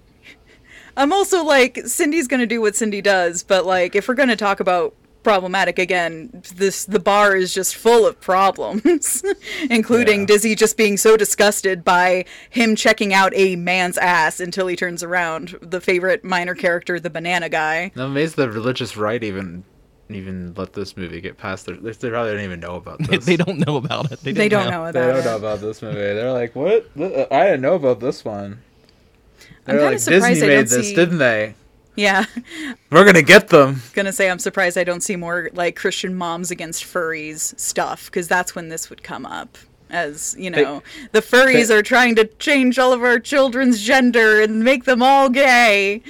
There's a there's a MAGA out there who's accidentally saw this movie, and they're like, "Ma, get the airplane. We gotta fly over Disney and air write some shit about this movie I just saw from They don't them." pay for air writing. That's the funniest thing. Like this is a semi tangent, but when a bunch of like Nazis and alt right people were protesting outside of Disney World, I like, like if how you know- separate them like they're two looks- different people. well, eh, you know, I'm not. I didn't look into the situation, but in general, like Nazis standing outside of the Disney World gates trying to like picket, but then like it looks troubling if you haven't been to Disney World. But in Disney World, they are literally miles away from where any family, any theme park is, any hotel. Like they are, they're the farthest point. I'm like, if they even cared that much, they would pay for skywriting because Disney can't do anything about that. I want a movie, a live action movie, where the dad, like a dad, is getting ready to go to work while their kids watching Rock and Rule, and this is like, specifically what's on TV, and they're not paying attention at all to what their kids watching or care about it. they're just like read the newspaper, drinking their coffee, and the kids watching the most explicit shit, and the kids just like they're like, "All like right, that we're part in going Mean. Girls where the little sisters watching the milkshake video and, and kind Yeah. of trying to do the dance. That's what I want. People are like, Yeah. Because they always go, because Yeah. this is everybody today. The, nothing was like this back, you know, how many years ago? And it's like, Mm-hmm. yeah, well, yes, it was. You just ignored it. Right. That's the difference. Yeah. But that's funny because uh, Marina's like, I'm going on a tangent. And I'm like, but I have a tangent. Did you was that was that your tangent? I don't want to. yeah, step that's on what I was anyone's gonna tangent. say. I was like, I just had the vision of like a kid watching this in the '80s, and the parents Yeah. totally being there, but not remotely paying attention to what's Being on like, the "Ah, it's screen." Like, yeah, animated. Yeah, it's just cartoon shit. I don't know. Yeah. And to be fair, we let Lexi talk a long time about the unfairness of uh, Canadian cinema representation. I mean, that's what Lexi does. That's her ongoing theme for our podcast. yeah. yeah. I'm here to represent the Canadians who don't get represented. And I'm just rude, So- like nobody cares about Canada. She's like, Oh. what the hell? She's like, I know. I understand. what else do you want to say about this movie, Marina? Get it out there. Oh boy, I was trying to look over my notes while politely waiting, um, but I think I've covered everything. I'm sorry, I, I was kind of all over the place. This- is just No, genuinely one of those fine. movies where like I found it on my own, not necessarily like on TV. I definitely watched like uh, I want to say it was like Diamanda Hagan or one of those other like more obscure YouTubers covered it, and I was like, wait. Let me let me watch this myself, and then that's when I figured out that Om to- uh, Om uh, Ohm Sweet Ohm song that I really liked was from this movie. Um, but no, I think I think if you are a fan of both obscure uh, musicals and obscure animation, this is definitely something to put on your checklist. But otherwise, boy, is it a fun movie. boy, is it definitely a movie of its time, written by people who were definitely passionate, but probably weren't as organized as they could have been to really give us really satisfying character arcs. I think one thing that's really interesting to know about this movie too that I read in the wiki was that in Canada, after this was released, uh, CBC, which is the Canadian Broadcasting Channel, that's basically like our channel Yes. that kind of, kind of, yeah, like no matter where you are in the country, like you could have mm-hmm. no, like nowhere, you could be in the middle of nowhere, and if you have an aerial and the ability to have a TV, you can get CBC. Like 'cause that's the mm-hmm. whole point of it is that it's supposed to be like you have access to this because if in an emergency you need to be able to access it. It's also how they mm-hmm. broadcast emergencies and shit. CBC ran this movie uncensored when they ran Nice. it on their network because we don't censor shit in Canada like Yeah. this. So Canada got this movie released uncensored. But in America, they censored the fuck out of it. We ran it on Canadian television uncensored with just a little warning at the start, like, "Hey, just so parents know, it's a little bit of uh, TNA in this." So It's just so you risque. know. Because the thing about Canadian television is that um, we have censorship on violence. We don't like violence. We don't like guns and blood and gore, um, even though we do solid horror. We're not into like that stuff, but we will let tits and bloods and swear word or um, tits and asses and sex and swear words on TV in Canada. With just a little bit of like warning Yeah. after a certain hour it's all pretty much go so i remember growing up in canada after like basically midnight i could watch all kinds of like nudity on tv and swearing and that kind of stuff growing up so coming down to america and having that moving here at 12 and seeing your guys' tv it was a real culture shock in a lot of ways like I mean, you could watch it through the fuzz if you could find the right channel. I was about to bring up like American attitudes towards any kind of sex or sexuality is so wildly different from almost everywhere else and yet violence is our is our big game. That's something Mm-hmm. that we don't have as much of a problem with depending on the time of day. but sex It's no, so weird, get it out of here. That's like It's we were watching what we watched some movie. It was a Japanese movie, I think, uh, or maybe I watched it. I don't know if it was one that we watched together. But the whole premise Mm-hmm. was about a person that had a gun, and guns are Oh, so yeah, hard Bullet to get. over- Ballet. Yeah, so hard to get a gun, and it just revolved around this plot that, like in America, would be a joke because everyone. that, would have Yeah. a that was gun. another one of my movies I was just thinking like finally a, a foreign movie that we would not be able to just adapt one to one to America. yeah. I think that's exactly what I said when we watched it too. I was Mm-hmm. like, I think this movie cannot be translated to America at all. Yeah, and we love doing our own remakes as opposed to just showing the original movie. Yeah. We hate the original movie. I watched um the I think the American release was Let Me In, but the Let the Yeah. Right One In movie is Yeah. is basically the same movie. They just didn't want to um, show It's the a same with quarantine. Movie. Yeah. And, uh, record. Yeah, let, right. let me in. Same Let me in is all right, but it's not like It's not the same. Yeah. it, the original is better, and it's too close Mm-hmm. to the. It's too close to the same thing. yeah. God, the original's so good. God, it's a good movie. There's Did a you guys car read the crash book? scene in the new one that's decent. I didn't read the book. It's long, but it was it was pretty worth it because there's um, characters that are kind of melded together, even in the original movie, and there's way more context for um, a lot of the characters going on. Of course, upsetting things because you know you do have the guy who's just so willing to take care of this forever child creature, um, but it I think it's worth it if you're interested in like weird vampire lore and stuff that isn't re- necessarily an Americanized interpretation of vampires. Justin, Yes. Did, did you like this movie? Yeah, I I enjoyed. Oh, it a we are talking about Rock and Rule, aren't we? Sorry. in in general. Like I thought the animation was wonderful. I thought it was weird in a great way.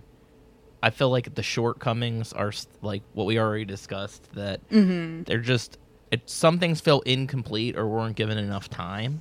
But beyond that, like uh, you know, I I can't look at this movie and say this is what I wanted it to be. So I'm looking at it as what it is, and like the closest thing, like it made me think of. I haven't watched it in a long time, but it makes me think of like Rock-a-Doodle Doo.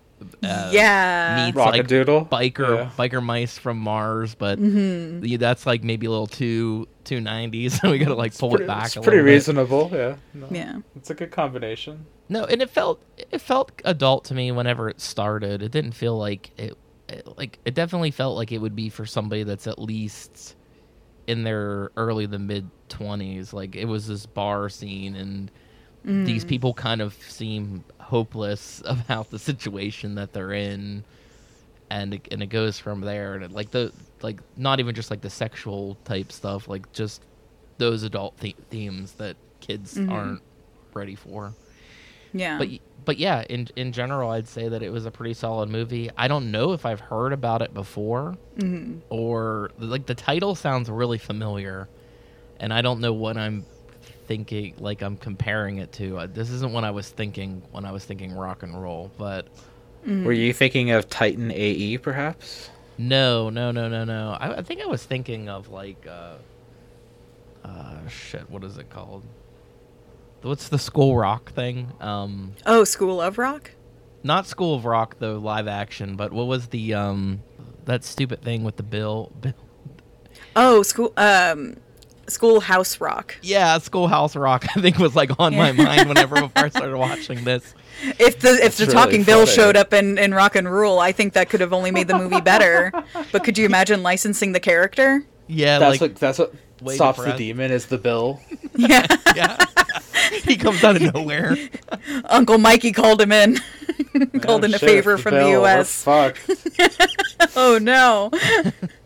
what do you mean I can't perform a concert at a nuclear plant thanks to this new bill? I'm sorry, you can't raise the demon here without the proper paperwork. Yeah, and I'm thinking like, what Chernobyl happened right around the time that this came out, so Jesus Christ. Oh no, the timing. might have been a little touchy. Yeah. Lexi, do you remember when you guys uh, you were watching Chernobyl and I came in and I was like, "Oh, everyone's so sad." And you're like, "Yeah, it's Chernobyl." And I was like, "Is that guy going to be okay?" And you're like, "Well, it's Chernobyl, so have a guess, I guess." Chernobyl's like, let's watch a drama where nobody realizes what they're what they're doing. Yeah, the same person also did The Last of Us, right? The same director or like Yeah. creative lead. Yeah, Which The was Last of excellent. Us series. And he really did like good. real shitty things before that. So the fact, like, when Yeah. people were like, Chernobyl's so good, this guy wrote like a superhero movie or some really bad Mm-hmm. movie. Yeah. Justin, real quick. Yeah. Well, we have The Last of Us was just brought up. Yes. I have to ask you. Yes. Time code. Yes. Do you remember the um, guy in Time Code with the beard who Ye- was like one of the like producers that was making the movie? Yeah. Was that guy the guy who ran the cult in Last of Us who gets killed by the little girl? I mean, I could look it up, but I did. The guy seemed familiar, and I wasn't thinking that was what it was. What he I was, was like. I was like, he mm-hmm. look, I also I, there's another show that I know of where like he plays a loser who's like always he's a loser husband who's always being made fun of. Well, the priest character was also a loser, so I wasn't but- as familiar like, I with think that it's a- guy. I don't think like he has a familiar face. I just thought you might know, like right off the top of your head, with that one, because we brought it up on the sh- when we were talking about it in the episode. I just thought I'd throw it out there because she said it, and I'm like, hey, Last of Us, I'll ask. No, this guy, the the guy couldn't have been in time code because. Oh wait, wait, wait, wait, wait, wait, wait. Guess he could have been in time code. Give me just one second. Are you here. looking at Scott Shepherd? Because that's who I found. Yeah, yeah, yeah. He's not in it. At first, I was like, he wasn't in anything before 2011. I'm like, wait, he was in one thing in 1995. Yeah.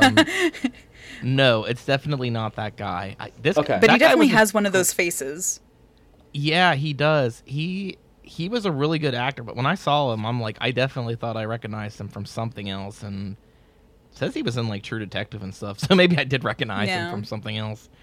Mm-hmm. El Camino, the Breaking Bad movie. So I know I wasn't on Time Code. Time Code was uh, interesting. I think you guys. I was gonna ask you before we wrapped up if you had final thoughts on Time Code as well, because you fi- didn't get to talk about the final time time well listen to the episode. I pretty much agree with everything that you and Chuck came up with. I I don't think it was well executed. I think it was a good idea, and I definitely think that you picked a good movie to discuss. Like it's it's definitely like the experimental thing that's worth talking about. It's like, can somebody do it? I think they can. I just don't think it was that movie. And the director of Leaving Las Vegas, I like the thing that impressed me was like the cast. I like fucking knew every single cast is person in amazing. that movie, and I'm like, why are there so many? There's so many people in this movie that I know. Is the, are we talking about the Salma Hayek movie time Mhm. code? Yeah. Okay. And I think at the time, uh, with the exception of like Salma Hayek and a couple of other names, they were all pretty well unknowns. Like they're all pretty small actors. They've all gone on to be like huge background TV actors. I mean, there there's not any person in Time Code who's a small part at this point. They all are major actors, every one of them, which was like so incredible when like you like said that. You're like, it really reminded me of Adult Swim. That's what it reminded me of. Was like watching an Adult Swim sketch. Yeah. I just wanted you to be able to say your piece on Time Code. Yeah, I don't. I don't think Yeah. that every segment was used well. I thought that they could have had the camera in mul- like multiple cameras in one scene showing different things. Right. Would have could have worked fine. But that's like Chuck brought up. What is it, her name? Uh, Tripplehorn or whatever. Like the He one. just in the car the whole time. It was like on her, just like what her face. hour, The like whole a whole time. hour, just like Yeah. she's thinking and getting pissed off. Yeah, no, it, it's got a lot of problems. But I, I still think, I genuinely think it should be taught in film school. I think it should be a film that's discussed in film school. I think it's a failed experiment that should be talked about. Oh yeah, For I'd make people watch. I'd make people watch it and discuss it. And the best part is you can use that sound clip for both time code and rock and rule in a way. There you go. See, bringing it back around. Are there any final, final thoughts on Rock and Rule? Genuinely, final, final, final thought is check it out. I'd, I'd imagine most people haven't seen it, and it's worth it. yeah. I feel like it's one of those movies, not unlike, you know, Phantom of the Paradise and a bunch of other, like, has cult followings, but not enough that, like, you can't impress your friends by being like, have you seen this yet? It is definitely one of those that, like, yeah, I could see bringing this into, like, maybe not like a full everyone's talking party, but definitely like a, what do you mean you've never seen rock and rule kind of space. So if you can find it, again, you can just rip it off of uh, internetarchive.org really easily. Um, I would I would say go ahead and try to grab it while you can. listen, you want to show up to the furry party? you want to be the hot shit furry? You want to be like, listen, guys, I got the good shit. You pull out Rock and Rule, they're gonna be like, oh damn! Either they know it or they don't know it, and then they're gonna be all horny afterwards. Lexi, when you do Mhm. the That- ads for this this episode, you got to make sure like everything's like attention furries, so we can That's bring right. in a new demographic. You you asked me via text. Who's the demographic for this movie? And I think you figured it out as furries. That's, that's right. Every time. I mean, They probably weren't around really or not prominent in 1983. I know there's probably is a documentary where somebody was like a furry. I've talked about this before. I've talked a billion times about this before. I genuinely believe that the modern day furry is a direct result of kids growing up in the 80s and 90s and being subjected to Disney and all of that anthropomorphic cartoon mm-hmm. shit that we grew Oh, up yeah. with. They gave us incredibly sexualized Bunny, anthropomorphic like shit. Yeah. yeah.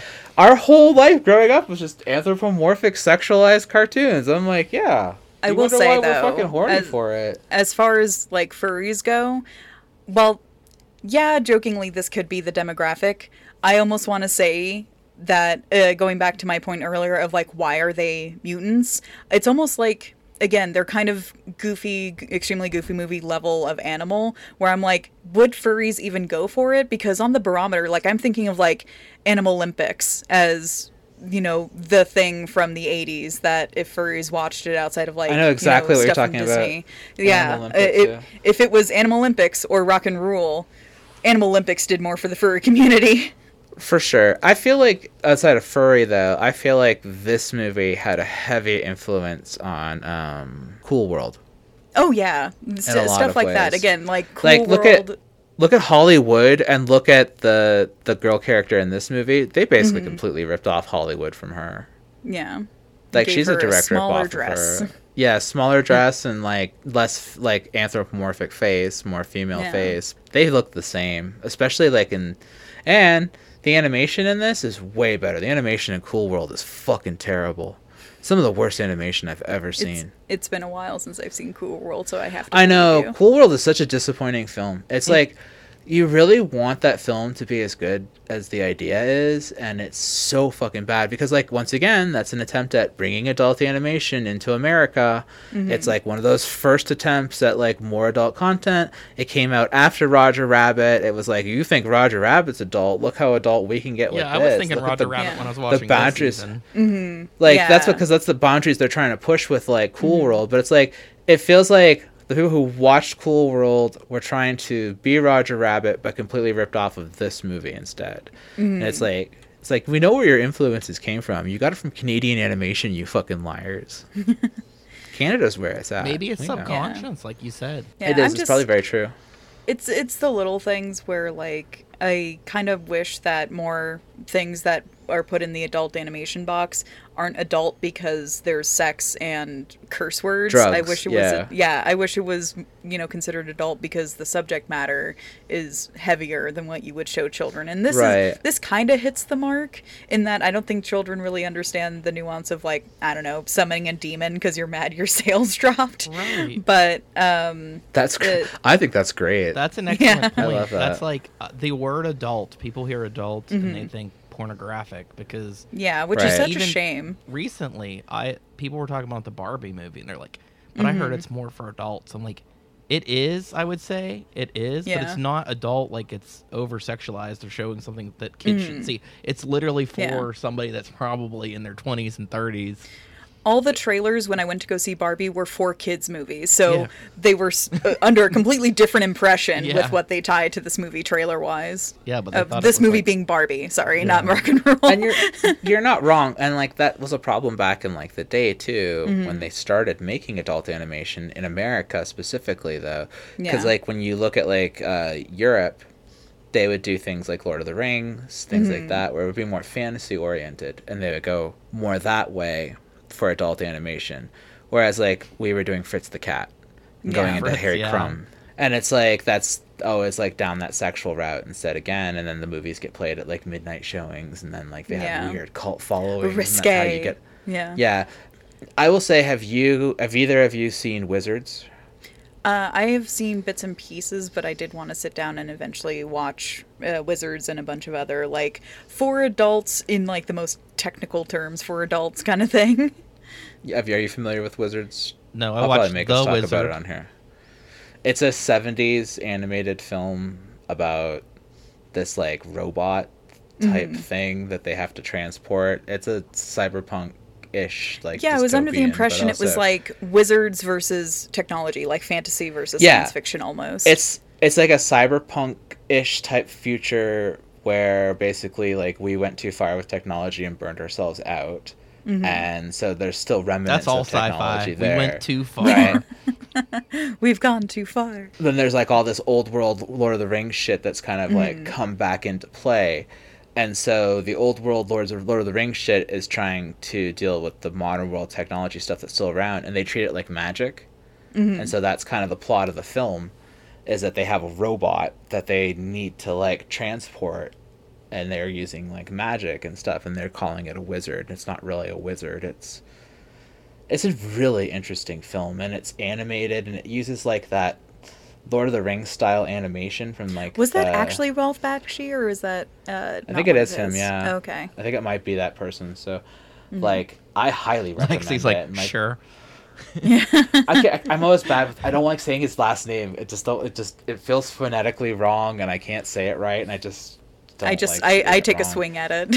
Yeah, I'll let you do it and I'll just be like, I- Marina's got it and I'm just gonna let her do it. So here we are. I said Don Francks earlier, but for all I know, it's Don Franks or some weird other just- means of saying I feel like it. there's this this weird realm of adult animation where Rock and Rule sits like at the cusp of to Mm-hmm. me where when you talk about this mid 70s to early 80s era of adult animation where you get things like wizards and heavy metal and this movie and the original lord of the rings and fritz the cat and just all this shit that's really like one of my all-time favorite eras of animation because it's just mixed mediums and Mhm. there's no studio backings really behind these things they're just artists who were allowed to create and go freeform and Yeah. had a comic and they were like how can i translate my comic visually and they're like i guess my comic's watercolor based so how Yeah. can i fucking make watercolors work into fucking animation and they're like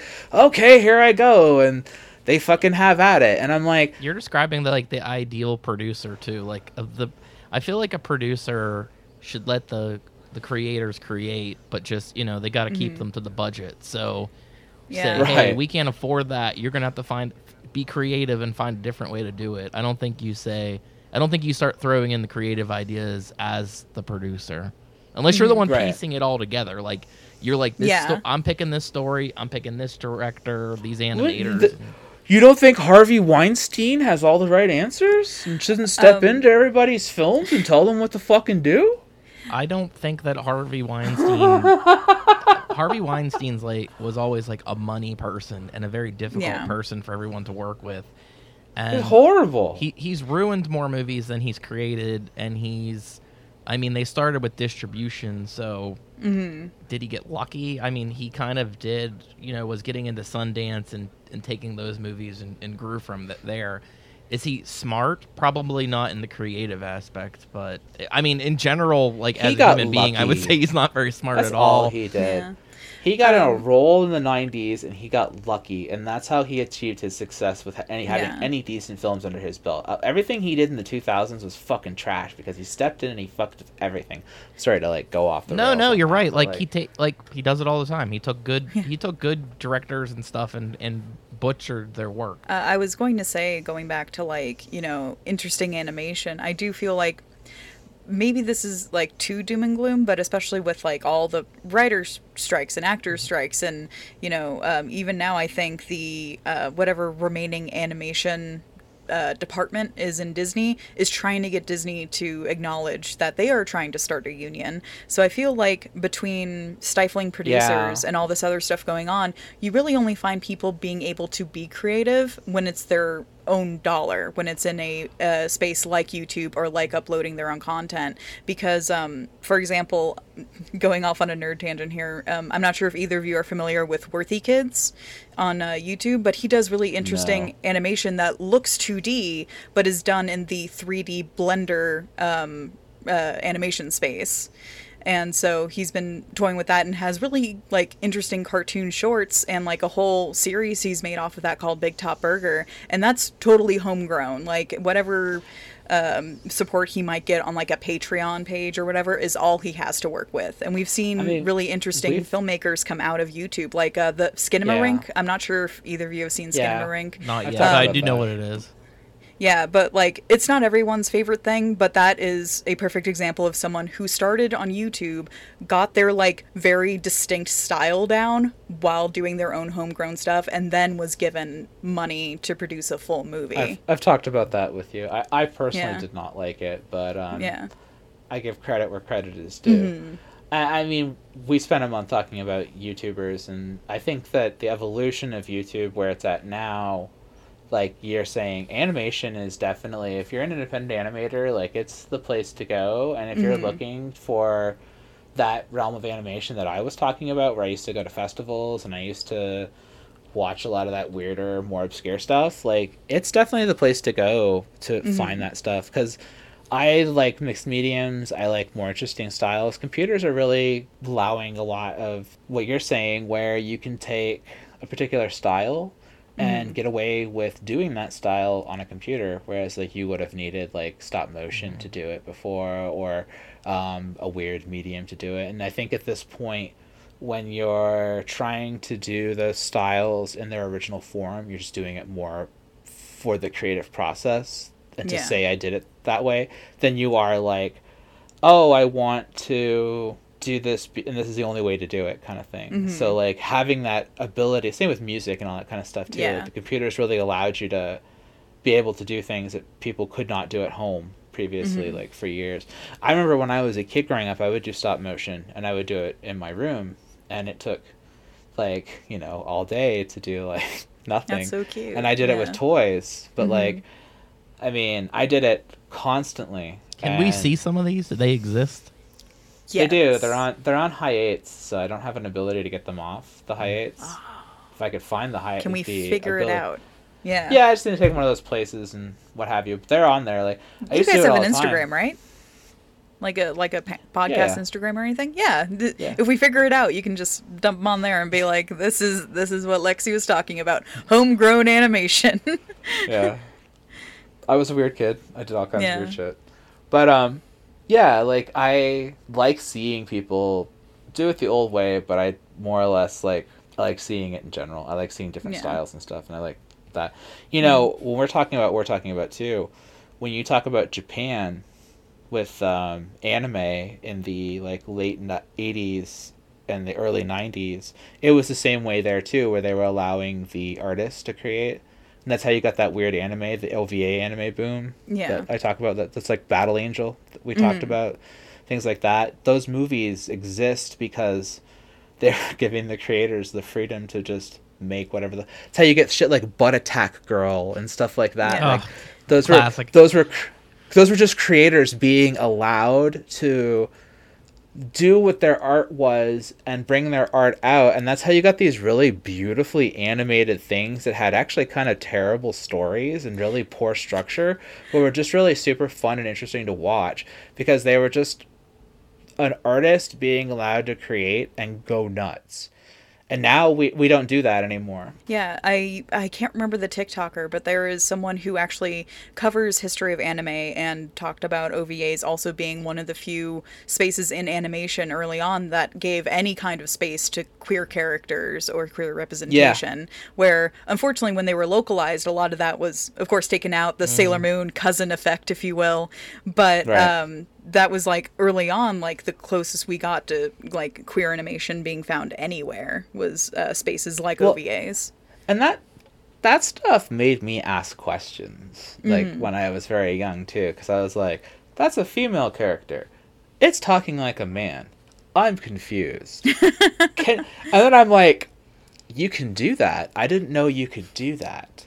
I'm like i i'm like let's have a conversation here Yeah. what is this and then so that was one of those things with anime for sure like mm-hmm. anime opened japanese shit opened so many doors for me i talk about it all the time on this show fucking X Yeah. japan and all this kind of shit i'm like you guys you guys and your weird androgyny i'm like Oh, so you're talking about Visual Kei. Uh, as talking about well. like yeah. talking about my transition and how much japan aided in it and that's rounded back to Rock and Rule because when you think about it, Mok also does a lot of different presentations and you know gender non-conforming costumes that they decided to stick him in because he's supposed to be like a glam rock guy Mm-hmm. and that's how we're going to tie it back into the episode i think we can i think we can end it there. Is there a final thought? Final thought? It's like our This fifth is- final thought. yeah I was about, final I was about yeah. to say. I, like it, am like- I'm out of th- I'm out of You got- final thoughts. You got to Uh, cut out watch all the, movie, final thought can- questions and just I have know, it be endless thoughts. it will. It will Um, just be endless thoughts. But yeah, um, as we've all said, this is definitely a movie that's like cool to just have in your back pocket, especially if you like animation, especially if you like musicals, if you like weird sci-fi things that maybe the plot doesn't always go where you think it would logically go. But it, it's kind of worth the trip. Um, and once more, you can find it for free, at least right now, as of this recording, on internetarchive.org. That'll let you basically download anything that's on that site. yep And uh, Marina, not to put you on the spot, but if you have anything that you'd want to plug, go for it. yes. Anything plug you away want to do, uh, let people know about. Yeah. Um, I don't have my own podcast presence as of right now, but I did make sure to grab my own internet handle so I would remember the order. I'm Marina the Weird on Instagram, Marina the Weird One on TikTok, where I more more or less do cosplay stuff. Um, that's that's kind of my my creative outlet, and I'm Spiciest Marinara on Tumblr, which of course, I'm on Tumblr, which is why I kept bringing it up because I was trolling the rock and rule tags this whole time and seeing a bunch of people being like, unfortunately, I have a crush on Mok. And I was like, RIP, get well soon. it's so funny Um, but yeah, that's all. I knew when I picked this movie that I would have you on this episode because me and Marina have always had a bond over this film. This is Mhm. One of the few people in my life I knew who had seen this movie outside of me. I was like, I like this movie. And she's like, I like that movie. And I'm like, no, you don't. and I was like, that's She's like, impossible. all right, I guess I don't. Nobody You're knows you caught this me. film. like it's just I couldn't believe like anybody knew it. Like no one knows this movie. So the fact that I had like another human being in my life who knew this movie. So and they were my friends. So it was just like amazing because like I don't know anybody who knows it. Going back to Phantom of the Paradise, like that's why I showed you that film is that we were fans of this film. So again, not a perfect mean- one to one, but um, if you Right. also like Phantom of the Paradise, you would definitely like Rock and Rule. I met Marina doing Rocky Horror. Yeah. She was in the same troupe as me. We actually started at the exact same time. We were there for like the exact same start and we left at the same time. So Yeah. we uh performed Sounds, you for- sound sad. Is it okay? Are you okay? No, No, we're, we're perfectly fine. We left. yeah, we're, we're good because we left. Um, but Yeah, uh, exactly. bo- both of us, I don't think at the same time, but we were both magentas at, at one point in time because I lent you my wig at Yes. one point. Um, Yes. But yeah, that was that was where we started, and then we just ended up living together at one point and just continued being friends who like weird things Yeah. and will send each other stuff like you need to watch this movie completely unprompted That's the best Yeah, we've- friendship. yeah We've lived together on two separate occasions. She's had to tolerate me and Rachel. I don't think I, I think you guys are easy to tolerating live you. with yeah When you live with me and Rachel, you're tolerating. I don't know. I, I kind of I, I high key I don't miss living in Florida because it's Florida, Florida. Yeah. especially right now. It's Florida. Uh, me and my Uh. roommates have talked about like even if the pandemic didn't hit by by this time in 2023, they would have been like, Marina, please come back, please come back to Nevada. we don't want you in Florida anymore. we would all have had to flee. I don't know if I would have even started my transition if I had stayed there. 'cause- Yeah, It's too hot. too yeah, hot. Exactly. too muggy. That's the only problem. And with that, we'll go ahead and end it there. Thank you so much for coming on, Marina. It's been a Yeah, pleasure. thank you, thank you for having me. we cover Phantom, I'll absolutely have you back. And if there's any other weird shit you want to come back for, you're always welcome. You were a pleasure to have on. Yeah. I was gonna say, yeah. Let me know, Phantom of the Paradise, and if uh, you if you just happen to tell me a theme that I'm like, oh, I know a weird movie for this, I'll also let you know. Right. I know you like Vincent Price, so if I ever cover anything with him, I'll bring you on for that for sure. yeah. The one the one movie poster you can't see behind me is for the House on Haunted Hill. So I'm also obnoxious about Vincent Price. Marina was on our Vincent Price month on our 3Dmers podcast, and she was excellent. You know, I do remember that because So- I Thank you. I'm recently been watching a bunch of the um, well, they're not Vincent Price per se, but he's almost in I think every single one of them. Uh, The Roger Corman, Edgar Allan Poe movies.